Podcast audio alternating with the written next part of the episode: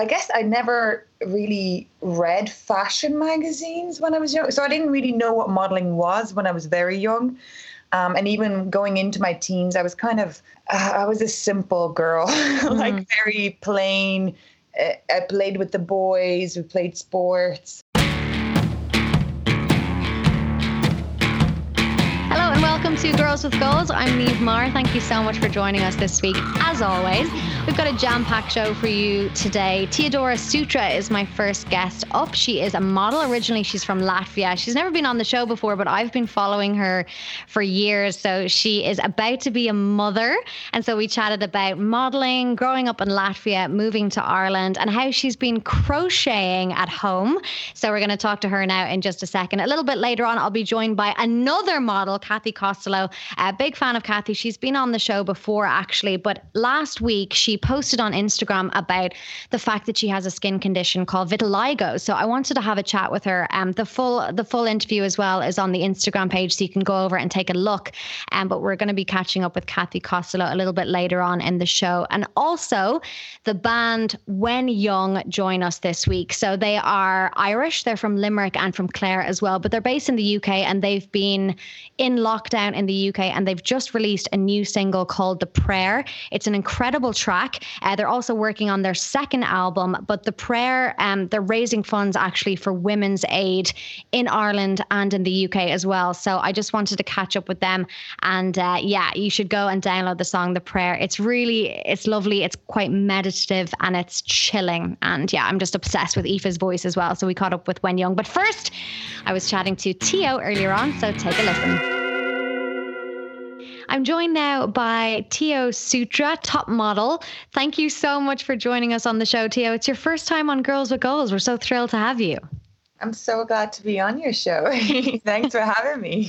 So a lot of our audience will know you, obviously, from all of the work that you do in the modelling industry here in Ireland. But I suppose because it's your first time on, I want to go back a little bit and maybe talk about your career and your modelling agency, First Options, are doing a really cool model series, Staying at Home. So we're going to talk about that as well. But first off, tell me a little bit about you growing up and how you came to Ireland, because you were born in Latvia, right?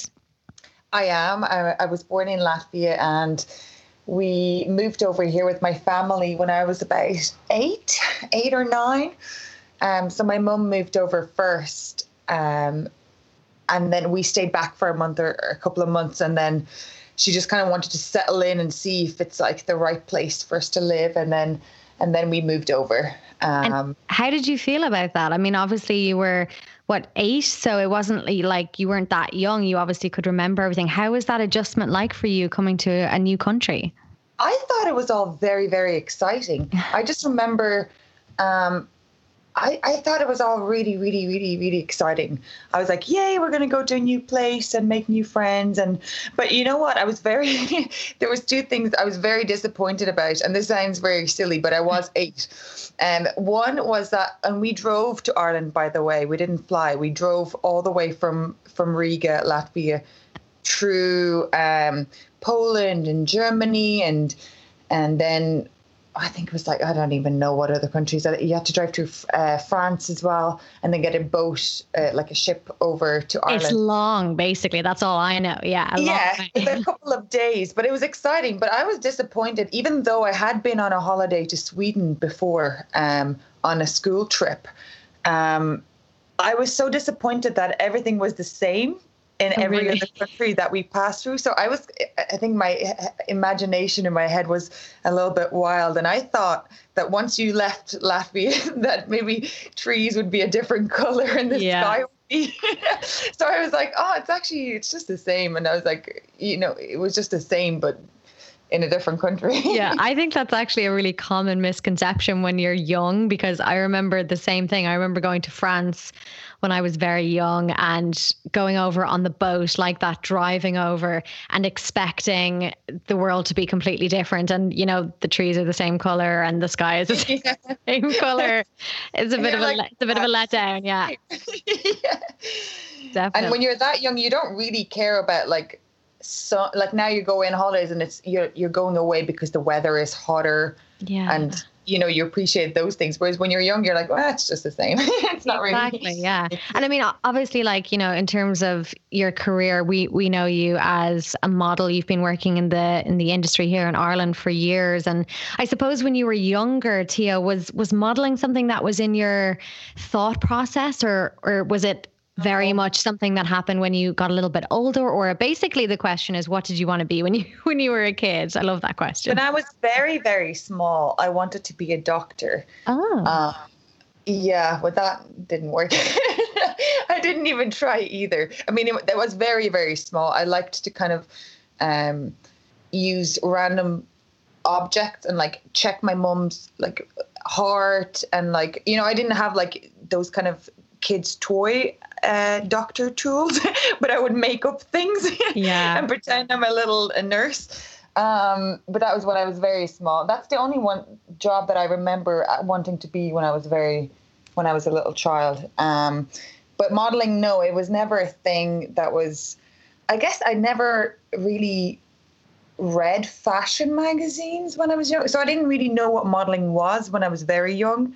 And even going into my teens, I was kind of, I was a simple girl, like very plain. I played with the boys, we played sports. I wasn't very super duper girly. So I never, I don't know, it just wasn't in my life, modeling. I feel like that's such an interesting kind of way to look at things. There wasn't a lot of like high fashion modeling that I was aware of at all. I definitely didn't know about, you know, the modeling industry or anything like that. But I mean, presumably it became something that you were aware of as you got older. But how did you kind of get into the world in the first place? There was this competition that was First Options used to run. It was called, they ran the Irish heats of it. It was called Ford Supermodel of the World. And it was a worldwide competition that was run by Ford models. And they did these, they did these little auditions all over Ireland. And my mum actually applied for me. So I didn't even get myself into modeling. My mum did.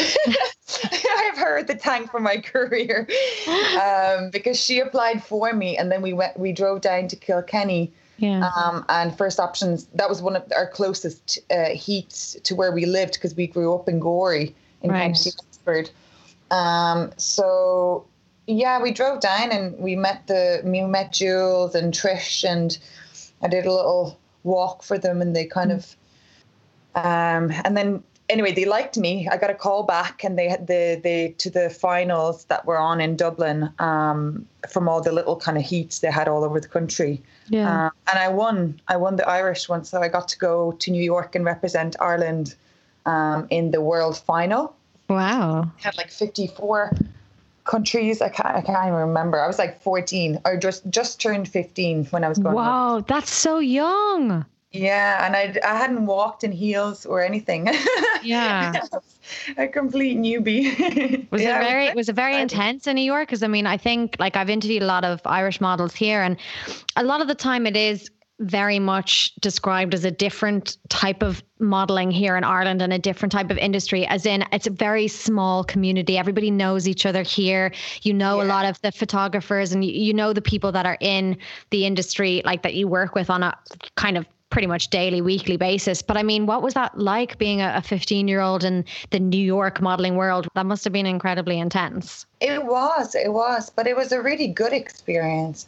I remember being very nervous. Yeah. Because all these girls and they had that were there had modeled for a while before. They weren't all just kind of new to the whole industry. So a lot of girls I know they were a lot more confident. Yeah. But they were all very young. They were all from 14 to, I think 14 was the starting age that you could be to even enter the competition. And then you could only be up to 21. So they were all really young girls. Yeah. But it was fun. And the girls were lovely. So we had to share a room with another girl from another country. And yeah, it was nice. It was nice. It was intense because I just felt like I was like, I don't belong here. What am I doing here? I have no idea what I'm doing. And I didn't. Like when I look back at pictures, I liked some of the pictures from New York, But then some of the early modeling pictures, I just think I just look like a deer in headlights. Yeah.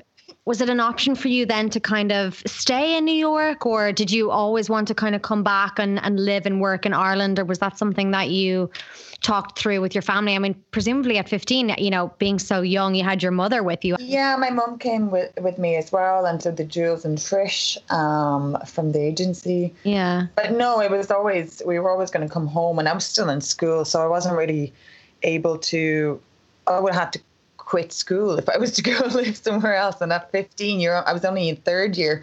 Right. So no, that wasn't an option. But I still worked, like when we came back, I still worked in Ireland. So while you were still in school, like as a teenager, that's when you kind of began the full on modeling as a job. And so you were doing that throughout. I mean, when I think of myself in secondary school, like it's a tough time managing your junior cert and kind of looking towards your leaving cert and stuff like that. And you were working at the same time as well. So how did you kind of balance that? Do you know what? I never remember being stressed out about school. I didn't hate school. I didn't love school. I just did it because I knew I had to go to school because it was a thing that you had to do. And I was really enjoying modeling, and I knew it was something that I'll probably do anyway once I finish school.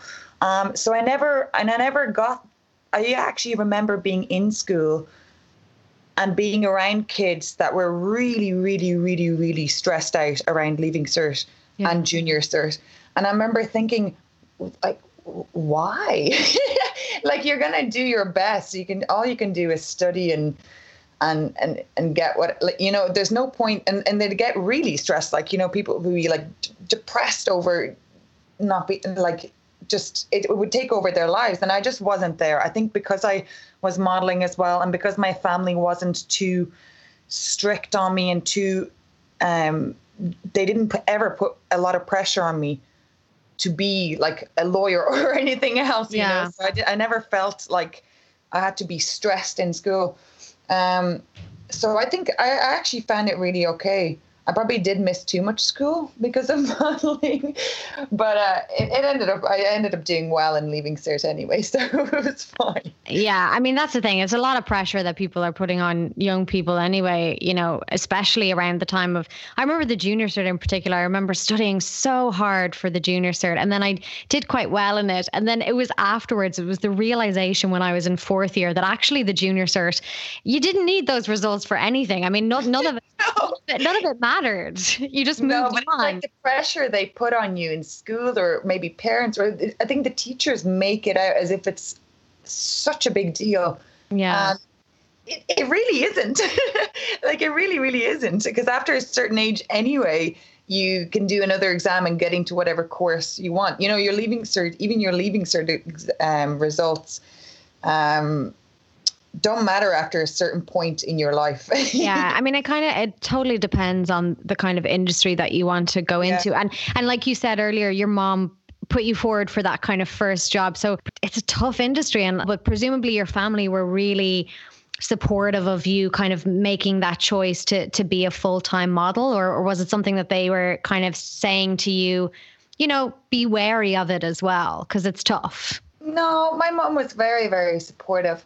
And I guess she didn't know any models or the industry, how it is in the world either. So she didn't really know like that it could be, I don't know, the bad side of it. Yeah. But there isn't in Ireland. There really isn't. The agencies are really nice. Your clients that you work with are very, very professional. It's too much of a small industry for there to be any dangers in it, if you get what I mean, in Ireland. So my mom was always very supportive, and she was just, it was very relaxed. That is one of the things that I hear a lot about the industry in Ireland. And it's such a lovely thing to hear, because I mean, I work with a lot of people, and I've interviewed a lot of people who are in the fashion business as a whole. So everyone from stylists to photographers, like you said, I mean, it's such a small industry. You're working with the same people over and over again. And I'll never forget, I was speaking to Holly Carpenter, and when she went over and did the kind of reality TV side of modeling on Britain's Next Top Model and stuff, you know, she was talking about all of the the producers and the kind of way that it's being contrived. And she just said that it's so different from what you get in Ireland because of the fact that it's just a much bigger pond. And like, it's always a nice thing, I think, to hear that of an industry in Ireland that is notoriously cutthroat in other parts of the world and is always kind of portrayed like that on reality TV. Like the world of modeling is portrayed a certain way and it's very, very different to what it can be for a model. I would presume, again, I'm 5'1", so I'll never know. But like, you know, I mean, presumably. It's like any reality TV show. I mean, they just make it, it's like they make it so that people enjoy watching it, but it's not really the truth a lot of the time, you know? Yeah, exactly. And I suppose just for any of our audience that don't know, a massive congratulations because you are expecting mother-to-be. It's so exciting. What a strange time to be pregnant as well in lockdown. How have you been coping with that? I think it's probably the best time to be pregnant, I think, because it forces you not to think about, like, I would have had to stop working anyway. So before the lockdown was introduced, I did my last job and because I was starting to show, I wouldn't have been able to work anyway unless something maternity would have come up.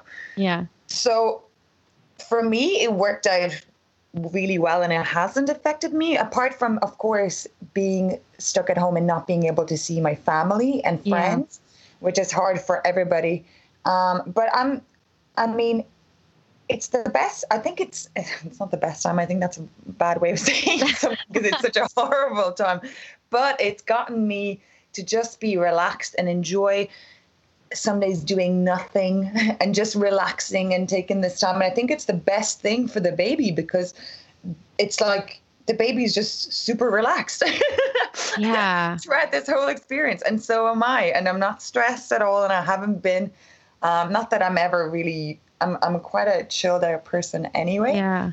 But I'm like extra stress free. It's so lovely to hear. Yeah. It's lovely to be able to relax and to that kind of stuff. But it is a very big changing time in your life, you know? And I suppose with the amount of uncertainty that's happening with, you know, the coronavirus and the pandemic that's happening, you know, as an expectant mother, I would imagine that, you know, that can get a lot. But I mean, it sounds like you're just chilling and going with the flow, which is lovely to hear. I mean, that's all I can do. That's all anybody can do. And watching the news or reading up about the virus or this, that just gives you anxiety and makes you stressed and makes you worried. And stress is a bigger stress can do more damage to you than if you got the coronavirus could, you know, that affects your whole body. It affects everything. So the less stress you have in your life, the better. So I don't read the news every day because it's a lot of just, it can be a lot of negative. So I just stay positive. Yeah. It can't affect me. I'm at home. I can go for walks. I see, I just stay safe. So I have nothing to worry about. Yeah. Or the baby, because the hospitals are working. Babies are being delivered all the time, afterwards as well. I mean, you know, we all know about the coronavirus now and what to do to avoid it, like wash your hands and all these steps that you can take to not get it. And if you get it also, you know, what's the word? You can like just be sick and it can go away. Obviously, if you're older or in those categories of people that have to be more careful. So there's nothing really that people should be too stressed about. Obviously, I'm in a good position. I'm not. I don't have to worry about work right now. And it's different if I had a business and that I couldn't do a business and it was struggling or something. So I get why people are stressed if they're in. Yeah. I mean, I think it's the best, it's kind of one of the best attitudes to have though, that, you know, I think a lot of people are struggling with the control angle and the control, like losing that little bit of control over your own life and movement and stuff like that can be hard for people. But at the same time, we are all in the same boat. And I think that's one of the main things, like you can't grasp control of a global pandemic. So, I mean, there's nothing that you can do aside from just, you know, wait and adapt. Yeah, have faith in the fact that people are doing the things that they're all meant to be doing and staying at home as well. But your partner, and is he excited as well to be a dad? When are you due? Actually, I didn't even ask you that. Is it soon? I'm due on the 1st of July. So yeah, soon. So 9.5 weeks almost to go. Yeah, it's so exciting. Yeah, we're both so excited. Like it's an amazing time, and watching the baby bump grow and feeling the baby move all the time. And it kind of makes you connect with the baby so much. So yeah, we're super excited. So I want to ask about the series that your modeling agency did. So I thought it was so lovely to see. So it's the Models at Home series. And basically it's just kind of checking in on like what it says on the tin on kind of what you guys are doing when you can't be out on shoots. Because it is an industry that has been impacted. You know, I mean, there aren't any shoots that are happening. Like most industries, it has been impacted. So I think it's a really nice way to kind of get that insight. And I have to say, I was so impressed with what you have been doing at home. You've basically been making baby clothes, but they look so incredible. So tell us about what you've been doing. So I've been like a little granny sitting at home with lots of wool, knitting and crocheting. I've been mostly crocheting. It's just so therapeutic. Yeah. So I've been not just because of the lockdown, but before. I have this friend, she's also a model, Joanne Nordby, and she loves crocheting. And so she crochets little bikini tops and like really cool fashion-y things. And so sometimes even in work, if we're modeling, we'd bring our little crochet hooks and wool and like crochet little things. Tia, you have to tell us what the difference is in case, and I'm not saying it's me, but in case anybody is listening and they have no idea. So what's the difference between crocheting and say just straight up knitting? So knitting, you have two needles. I don't know if you call them needles. I think you do. Yes. Yeah. We'll call them that. Yeah. So you have two needles that you work with, and crocheting is like one metal needle with like a hook at the end. So you just use one. So it's very similar, but different. And I think crocheting is easier because you can get away with mistakes much better. Ah. So say like I started this one little baby onesie thing and I made it really, like really small. You probably wouldn't even fit a teddy bear.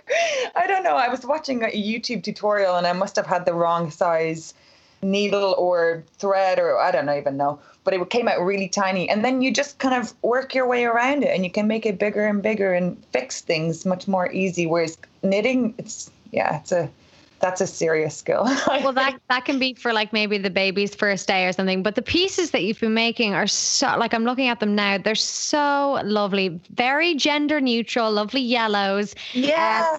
And so we don't know what we're having yet and we're not finding out. So I was like, I'll get like cream, yellow, beige, browns. They're really pretty.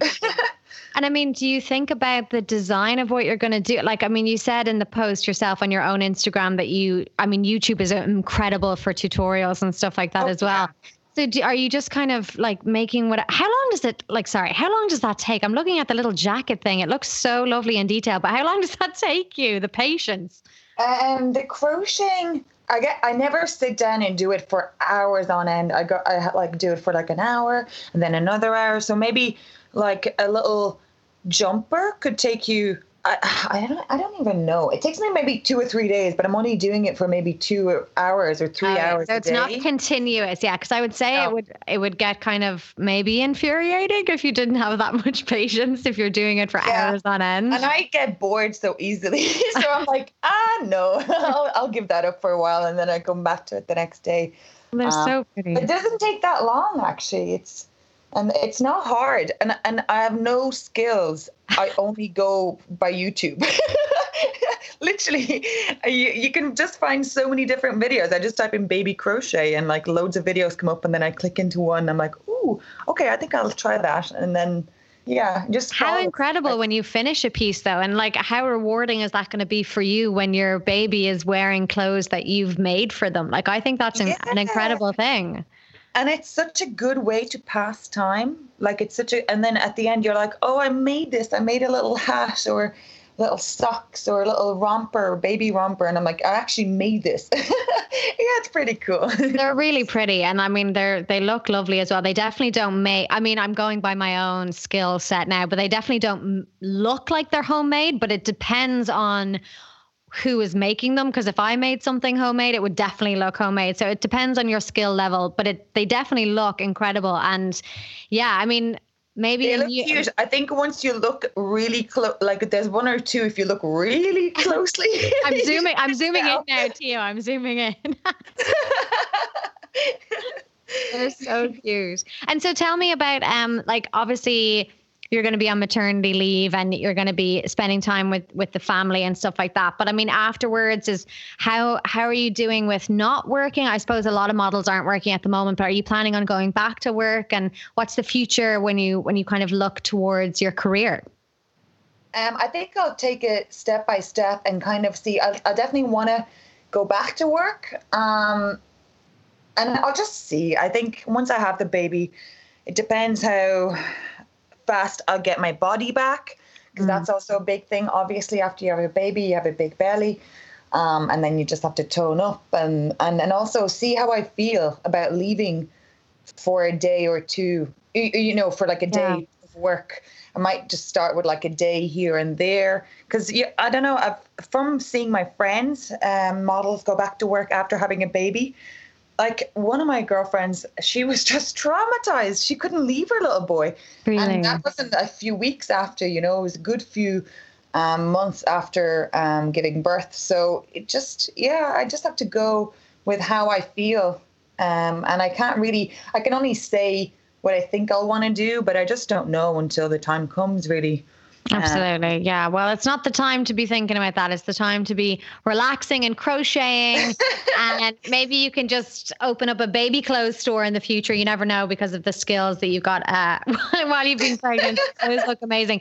Tio, it's been an absolute pleasure talking to you, and thank you so much. And I would say to anybody listening, if you do want to go on to the First Option Models Instagram page, you can see they're doing this lovely Models at Home series, which is it's a great little snapshot into what everybody is doing now. And I love looking in on different industries and seeing how people are getting on during this very strange time. But Tio, best of luck with everything. Thank you so much. And I'm so excited to see the baby and the clothes that you've made. I hope that you're going to put it on Instagram, I hope, so that we can all have a little look. Oh, for sure. Yes, Thank you so much for having me on. Thank you so much. It's been a pleasure. Talk to you soon. Thank you. Bye. Thank you so much for joining us. That was Teodora Sutra there. You can go and follow her on Instagram and look at the adorable baby clothes that she's been making. The absolute patience that that woman must have. I wouldn't be able to do it, but anyway, hers looks really, really cute. So go and take a look. Right, we're going to be talking to Cathy Costello a little bit later on in the show. I caught up with her earlier in the week. But first, Wen Young are a band. They released their debut album last year. They're working on their second album at the moment, but they are in lockdown in the UK, and they've just released a new single called The Prayer. So I caught up with them earlier. Take a listen. So we're going to talk about The Prayer, the new single, and how you guys are getting on in lockdown and stuff like that. But first, for our audience, do you mind kind of going back a couple of years and telling us how you formed in the first place and how you went over to London and that whole process? Yeah, so we met in Limerick. The guys are from Clare, I'm from Limerick, but they went to school in Limerick, and we all like bonded over the same kind of music when we were teenagers, and I think we met at a house party or something. And and then years later, like after college, we moved to London and we started playing together, and eventually it turned into Wen Young. And we released our debut album last year. So you released the album last year, and obviously you were touring and everything like that, but of course everything has changed now. Can I ask a little bit about how the three of you haven't been getting on in lockdown, and how come you decided to stay over there? Did you think about coming home, or what was that whole process? Yeah, we did think about coming home, and we were just a bit afraid to come home to our families in case we picked up anything on the way, and then we were unsure of what to do, like where we would like isolate for 2 weeks. So we decided to stay here. We were like, it's safest to stay here and like just like wait until things are lifted and then we'll go back. But yeah, we're really like, we're dying to get back to Ireland. It feels weird just not being able to go there. Like even if we're like obviously living over here in the UK, we do get back quite a lot. And especially this year, we had been going back quite a lot and we had been working, we had been writing in Ireland. So yeah. Well, I think, yeah, we kind of had to be a bit selfless and kind of stay here and do what was safest and recommended, I guess. Yeah. I always feel like when you're not in a band's dynamic is something that people who are outside of it always kind of look to. And I suppose there's a level of envy. You guys spend so much time together when you're touring and stuff like that. But lockdown is a completely different scenario for everybody. I mean, I'm fit to kill my gorgeous partner who I live with, but legitimately. So, I mean, what has it been like for you guys as a band coming together in lockdown? I mean, is there any fights or... have you just come closer together creatively as well? No, it's been good. We've been doing this since the start of the year, though. We were in Ireland and we were all like staying together writing, and like we went down to Doonbeg in Clare and we were just writing there in a little cottage, and then we went to Wales to a studio and there was about like 5-6 of us there. And we were like isolated there as well. So we're kind of used to just being away from anybody else. And we were isolating before it was cool. Yeah, we were well versed. Yeah, yeah, we're used to it. And like over the years, we've like all like lived together. Yeah, we're used to like, I think in a band as well, like traveling around in a van. You get really like you're really sensitive of people's space and like shutting up when you kind of think it's right and like just like leaving people do like read or like listen to music and not interrupting people. So yeah, I think we're all very respectful of that. Yeah. I was just gonna say, I think we were quite lucky as well in that our schedule, like we'd kind of just finished our first like our touring schedule for the first album and stuff, so we weren't really affected by live shows at the moment. Yeah. So yeah, we were kind of in a writing and recording for album 2 kind of schedule. So. And I want to kind of talk about The Prayer. I've listened to it. It's really beautiful. Like it proper got me straight away. I mean, I've talked to a lot of people in the arts and a lot of people are feeling creatively stunted because it's such a depressing time and it's just really difficult to almost have, you know, the get up and go to do something like that. But I mean, Tell our audience a little bit about the inspiration behind The Prayer specifically. We wanted to make something soothing and something like, because we were feeling really anxious, and so we didn't want to like, maybe usually we'd be writing more like up-tempo music and it didn't feel right. So like that song just kind of like poured out, and like we had it like, it just kind of happened like pretty, like within like 2 days we had like everything kind of there. The idea was there, yeah. Within like, a couple of days. And yeah, like all the lyrics and stuff. Yeah, it was just, we just wanted to do something like meditative. Yeah, and then like once we had the idea, like and the kind of demo done, we just kind of spoke to our team. We were like, we want to do this. Do you think there's a way we can do it ourselves from home? And then they were like, yeah, go for it. We'll support it. So it was cool. We kind of went out then and tried to improve it a bit and record it better here. And then we got it mixed by the guy who's currently producing our next album. He did a mix on it and then it was kind of ready to go within a week or so. Wow, so you are recording there like in your own house as well? Yeah, well like it's the first time that we've ever released something that we've recorded ourselves, so that was nice. But we're demoing here the whole time. We're like yeah.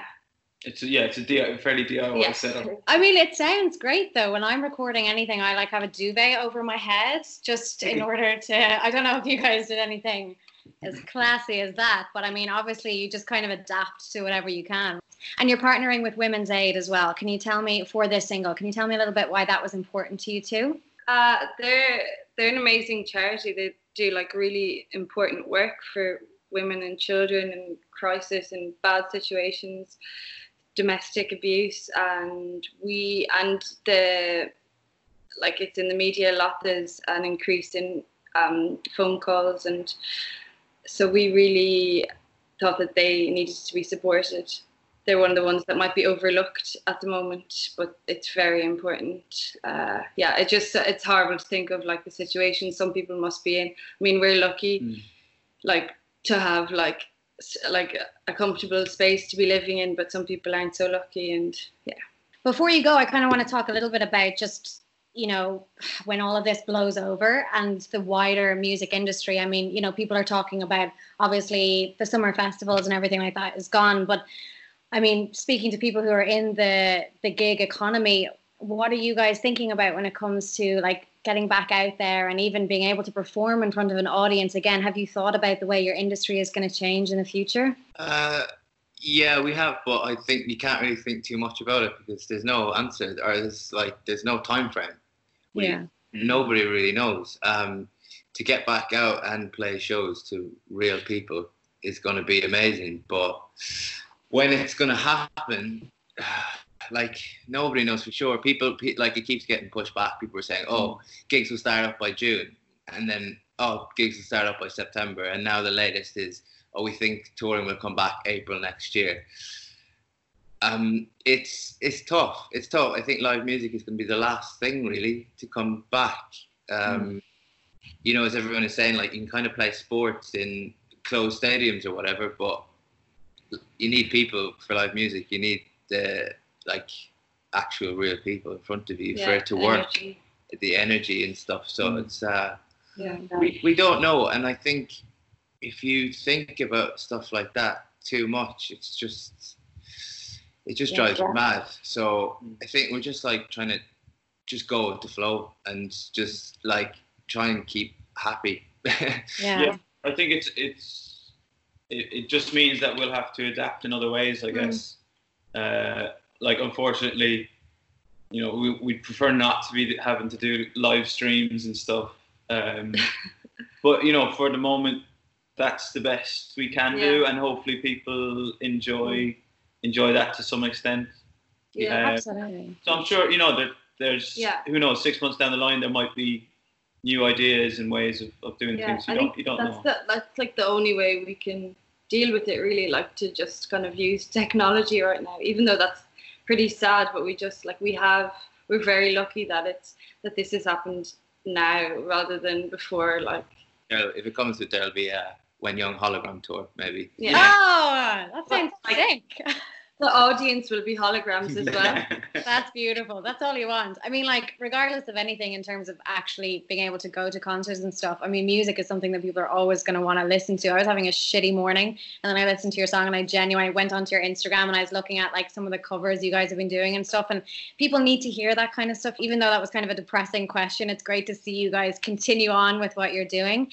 And finally, before I let you go, you are working on the next album, so can you tell us a little bit about how it's going to differ from Reasons to Dream, from the last one? What can people expect from the sound? Yeah, the way we're writing it is different. We were, like, for the first album, we were writing a lot in our rehearsal studio, and we kind of decided when we started writing, like, at Christmas, and I suppose, like, the colder time of year and all that, and, like, the studio we'd been rehearsing in London was pretty small and cold and a bit grotty and miserable, and just, you don't want to be in there in winter, so we were like, oh, let's write at home.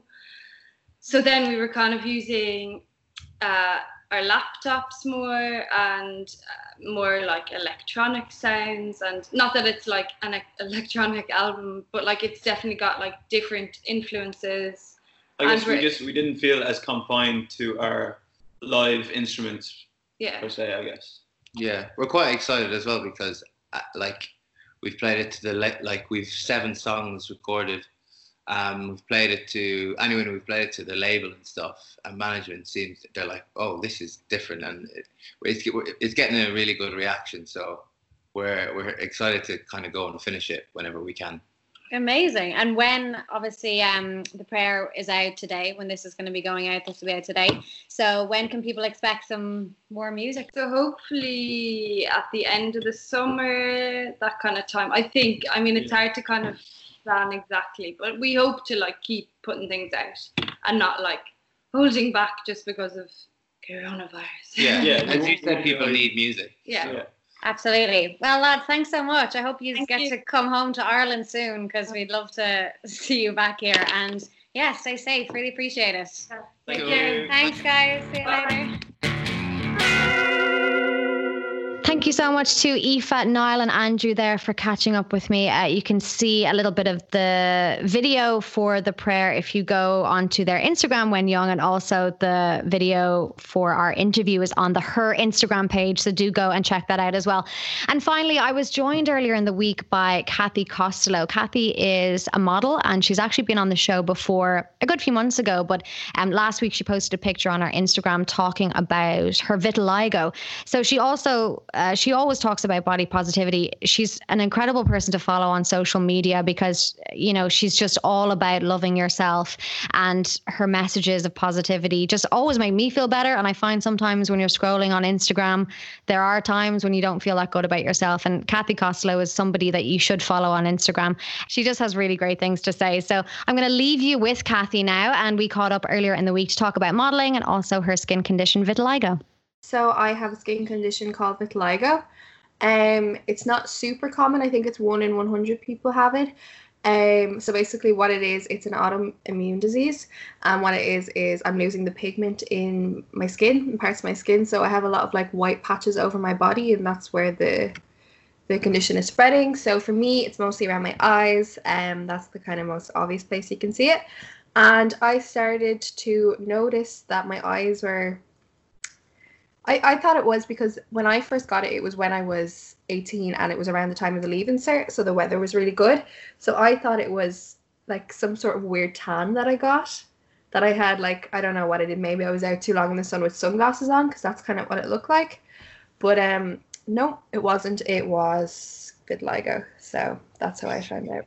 And it got to progressively get worse, or what is it like? Does it kind of come and go, or how does it affect you exactly? So most people that get it, they get it around the age of 20. Obviously I was 18 when I got it, but still relatively close to 20. So basically it's just going to spread. I don't know, it might slow down or it might get worse. It'll probably get worse realistically speaking, but it's there's no cure for it either. Like, I've been to loads of dermatologists, doctors and stuff, and there's not really any cure. There's like treatments you can do to try and like slow it down, or, you know, things like that, but I just decided I'm just going to let it happen because the treatments were quite intense. So I'm just trying to learn how to embrace it. How did that impact you when you were 18? Presumably modeling was something that you wanted to kind of go into, so I mean, were you worried about that, because it is something that, you know, is very much, it's on your face? I wasn't, when I first noticed that I have it, it wasn't such a big worry for me, because I didn't really start modeling until I was 19. Like, modeling was always an idea for me, but when I actually started doing it, I was kind of like, oh, okay, this whole vitiligo thing might be a little issue, but it's never been an issue. Sometimes a lot of the time makeup artists, they'll know what it is, because makeup artists know so much about skin and stuff. So a lot of the time I don't even have to explain it. I'm just like, I'll just be like, oh yeah, so the white under my eye, they'll be like, is that vitiligo? Is that how you say it? And I'll be like, yeah, you know. But it's their job to like know skin and stuff. But so a lot of the time makeup artists, they're so good, they'll just cover it up so well for me. Like, they just do an amazing job, so it's never an issue. Like, people ask a lot of the time on set or halfway through if I notice that like my makeup is kind of wearing off under my eyes, I'll just say to the makeup artist and be like, can you just like top that up? And they always do, so it's never an issue. And even some shoots, like some beauty shoots that I've done, I can see my vitiligo in it, like it's left in. So yeah. By the way, I mean, the picture that you posted of the close-up of the vitiligo under your eyes, it's such a striking picture. Like, it's a stunning picture. And if I hadn't have read the caption, I would have just been like, another stunning picture of Cathy, like, because it just looks like you're not wearing any makeup and it looks so lovely. But I mean, was one of the reasons why you kind of post pictures that are so honest like that is to remind other people and the following that you have, as well as yourself, not to compare during kind of a really tough time. Yeah, like that's basically like it is a reminder to myself as well. It's kind of like a public diary nearly. It's a reminder for myself as much as anybody else. But the reason I post those things as well is just, it's like I like seeing somebody post something like that when I'm feeling down in the dumps, when I'm feeling whatever, and like, even though my following isn't that large whatsoever, I think it still does have a good impact on those who see it. So I'm happy to post all that stuff, and it's nice, like it's so nice to get like messages from, you know, women and girls and even boys and men, and just telling, oh, your posts are amazing, and it's not coming from a I don't know what the word is, it's not even lads, like it's not coming from a flirty way, it's just being like, oh, I have a little sister, that's so nice to see, da-da-da, or like, oh, my mom has vitiligo, that's mad, or like things like that. It's just lovely to see, but it is a reminder for myself as much as it is for anybody else, to be honest. And I mean, I've been like interviewing a lot of people from different industries and stuff like that, so I always try and kind of, you know, ask a little bit about how this whole thing has been affecting them from a career point of view. I mean, obviously you're not able to go on shoots at the moment, and so I'm sure a lot of jobs have dried up. I know from speaking to like other editors and stuff like that, you know, the whole industry in terms of fashion and beauty and everything like that is taking a toll. How are you kind of maintaining positivity throughout this, and what are you looking forward to getting back to in terms of your career?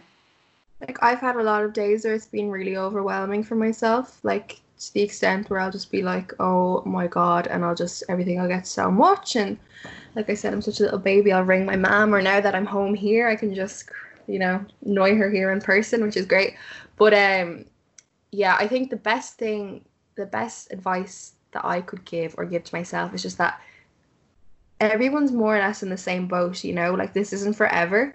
Like at the end of the day, like obviously I'm out of work with everything that's going on, and at the end of the day, like obviously when I entered 2020, I was like, 2020 is my year, it's going to be the best year, and you know, you don't never know what's going to happen, but like I can't be given out about sitting at home, you know, doing nothing when there's like people that are in hospitals and stuff fighting for their lives and stuff, do you know what I mean? And anytime I panic about not working, that I'm at home, I actually am doing something by staying at home, do you know what I mean? And that's what you just need to remind yourself, like.